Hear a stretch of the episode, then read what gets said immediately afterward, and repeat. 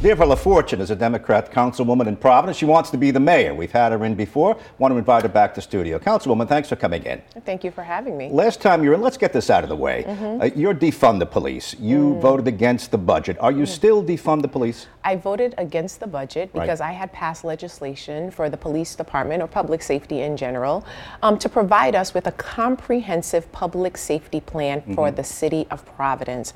I wanted to see, and many taxpayers, residents want to see, how the funding will be allocated to ensure that. Um, we are using the resources effectively and resourcefully as well.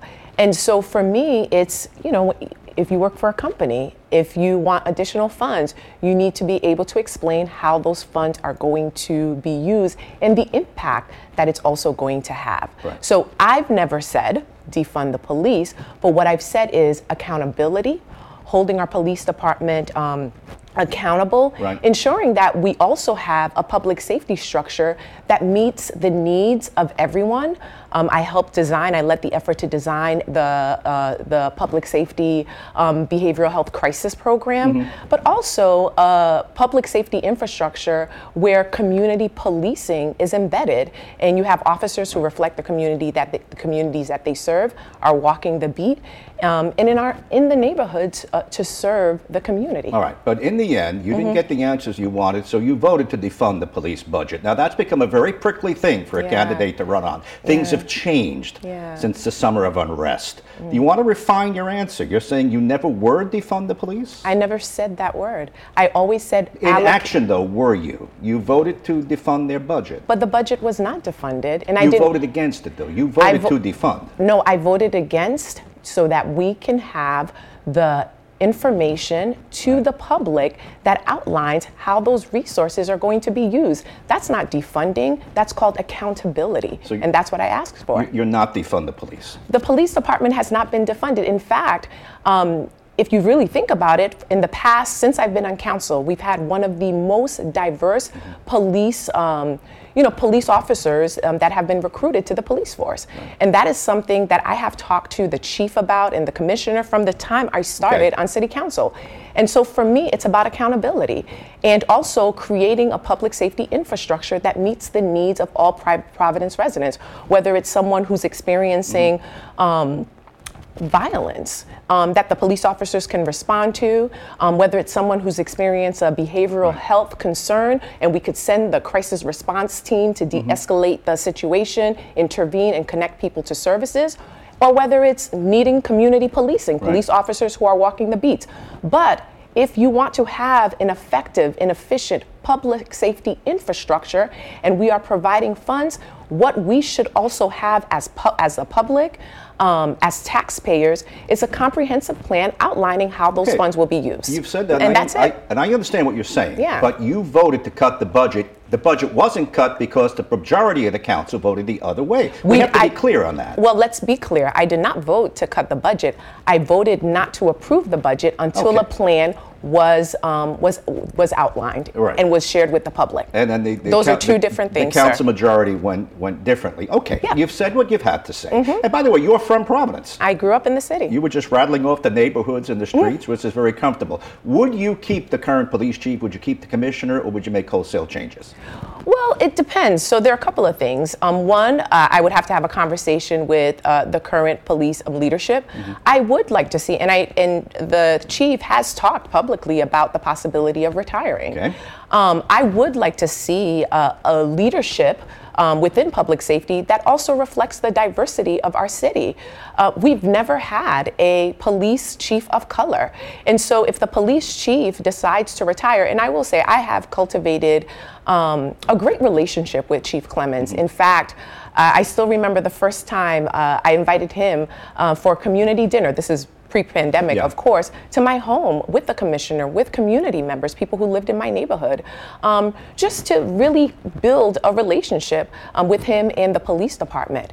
And so I have a lot of great respect for him. No. Um, but again, if he's planning to retire, this is an opportunity for us to hire um, or appoint a police um, chief uh, of color and that truly reflects the diversity of our city. Well, you know, you say that. Why wouldn't you want the best person? For example, It has when, to be when- the best when person. candidates when candidates uh, select you, uh, I don't think you're saying elect me because I'm a woman of color. Elect me because I'm the best candidate. the best candidate will always be a priority, and that's why I would implement a process where, with community public Right. input so that we can select the best candidate for the city of Providence. What if the best candidate is a white male? The best candidate might be a white male, but we should also um, we should also take the necessary steps um, to ensure that we have a pool of people that reflect the diversity of the city. That means people of color. That means women. That means white males. Um, that means people within the LGBTQ plus community. So it's about ensuring that we do the appropriate outreach and we have a pool of, uh, of people who are highly qualified um, also um, that can do the work in an effective, meaningful, restorative way. All right. Uh, you know, there's a move in the council. Mm-hmm. Let's kind of work our way backward. Uh, there's objection, speaking of law enforcement, there's objection to putting these flock cameras, Mm. which read license plates. Mm-hmm. Cranston says they're working wonderfully. Some of your fellow council members are skeptical of them. Mm-hmm. If mayor, would you allow those flock count cameras to come in? Yeah. Well, I'm one of those Yeah. council members that that that is um, um, excuse me, um, one of the council members that has concerns about it. Um, one, we did not go through a public process. Um, it did not um, go through any kind of legislative process with the council or uh, at the state level. Um, we're talking about collecting data. Um, we don't know how that data will be stored. Um, and anytime that we're collecting any type of data um, regarding people, um, it should be done responsibly. And so we need to con- further um, the conversation.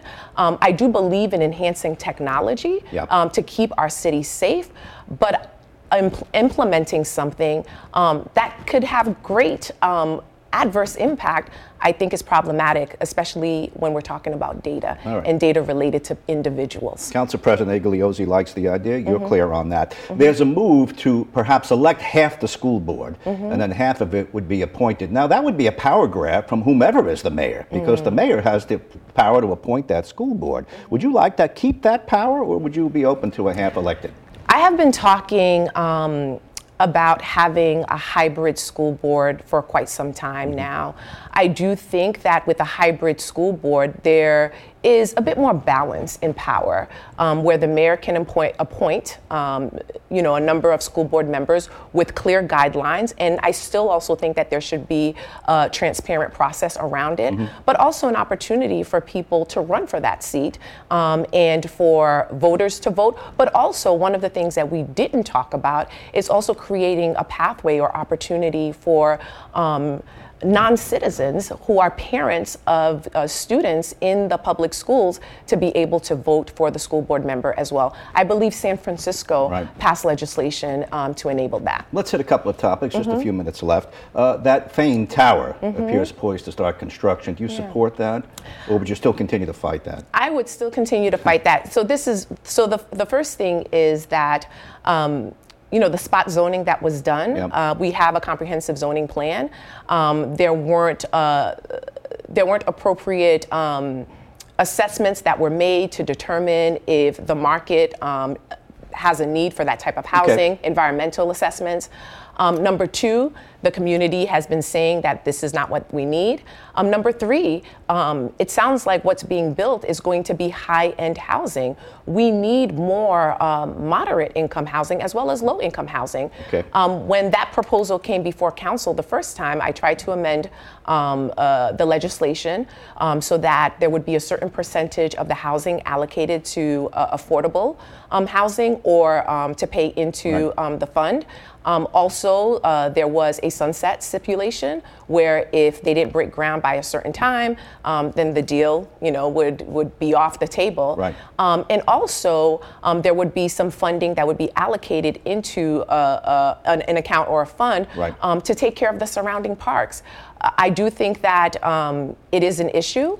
Um, the housing need doesn't seem to be clear in terms of the price point. So, um, that's a fight that I will continue. Not a fan. Uh, uh, we're going to have to wrap it up, but un, uh, we're going to have to at some point talk about the Superman Mm. development, Mm-hmm. which I know you suggested mixed use housing there. Also, at one point, you told me mixed use housing for the mall, maybe to fill some of the space. I remember that in the last interview. And just finally, with 30 seconds left, I'm Mm-hmm. tight on time. You work at Brown University. Would you be able to butt heads with the people at Brown, which is a traditional role of the mayor of Providence? They're never happy with the money that comes. There's a lot going on there. Do you feel comfortable that you'd be able to stand up Well, Brown? two, two years ago, I actually passed legislation to do a full assessment of the pilot program to ensure that the city is receiving its fair share from all of our major nonprofits in the city of Providence.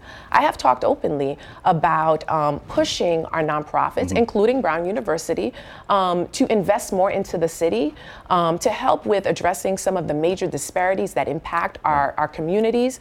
Um, but at the end of the day, and um, we need collaboration from our major nonprofits. I passed that legislation two years ago. There was a report that was written at the beginning of the year, and it called for better collaboration. We've seen what Yale University um, has Yep. done, um, and so all our nonprofits can do more. Our major nonprofits can do more to truly invest in the city of Providence and to pay their fair share. Nirva LaFortune, Democrat, City Councilwoman running for the mayor of Providence. Thanks for coming in. Nice Thank to you see for you again. having me. Thank you.